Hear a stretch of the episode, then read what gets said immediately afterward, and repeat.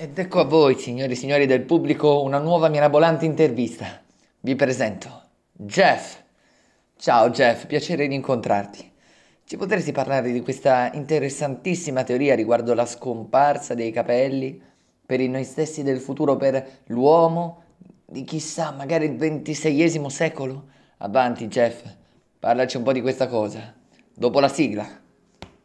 Ah ah ah ah, uomo pelato senza neanche un cappello, ma pur sempre sensuale e ammaestrato. Ah ah, uomo pelato. Ah ah, uomo più affascinante. Non c'è mai stato. Eh, buongiorno Johnny, sì, sono Jeff e ho questa teoria. Beh, ho la teoria che... Scusate, devo fare un piccolo ruttino, Jeff. Ok, Jeff, ci sono. Beh, la teoria è semplice. Guardate l'evoluzione, guardatevi un pochettino indietro, la talpa, i cui occhi sono fondamentalmente diventati ciechi col passare del tempo perché banalmente non le servivano, Johnny. Passava la maggior parte del suo tempo in cunicoli sotterranei e, e gli occhi rappresentavano soltanto un superfluo impedimento.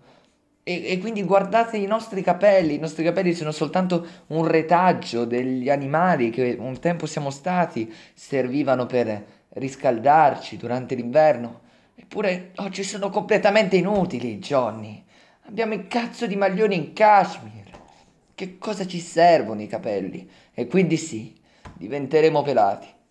Beh, Jeff, è un discorso veramente interessante, ma, ma pensaci, cazzo. Non devi guardare soltanto una finalità pragmatica, pratica. Guarda la coda del pavone con tutti i suoi colori.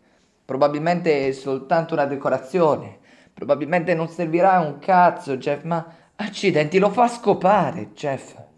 Senza quella coda il pavone non scoperebbe. Oh, Johnny, hai ragione. Mi hai spalancato un mondo. Il nostro podcast vi spalancherà mondi e tanto altro. Quindi rimanete sintonizzati nel magico podcast di Jeff e Johnny. E quindi via con la sigla finale. Jeff e Johnny, magici amici non si rubano neanche la bici perché sono super amici. Jeff e Johnny, il podcast è magico.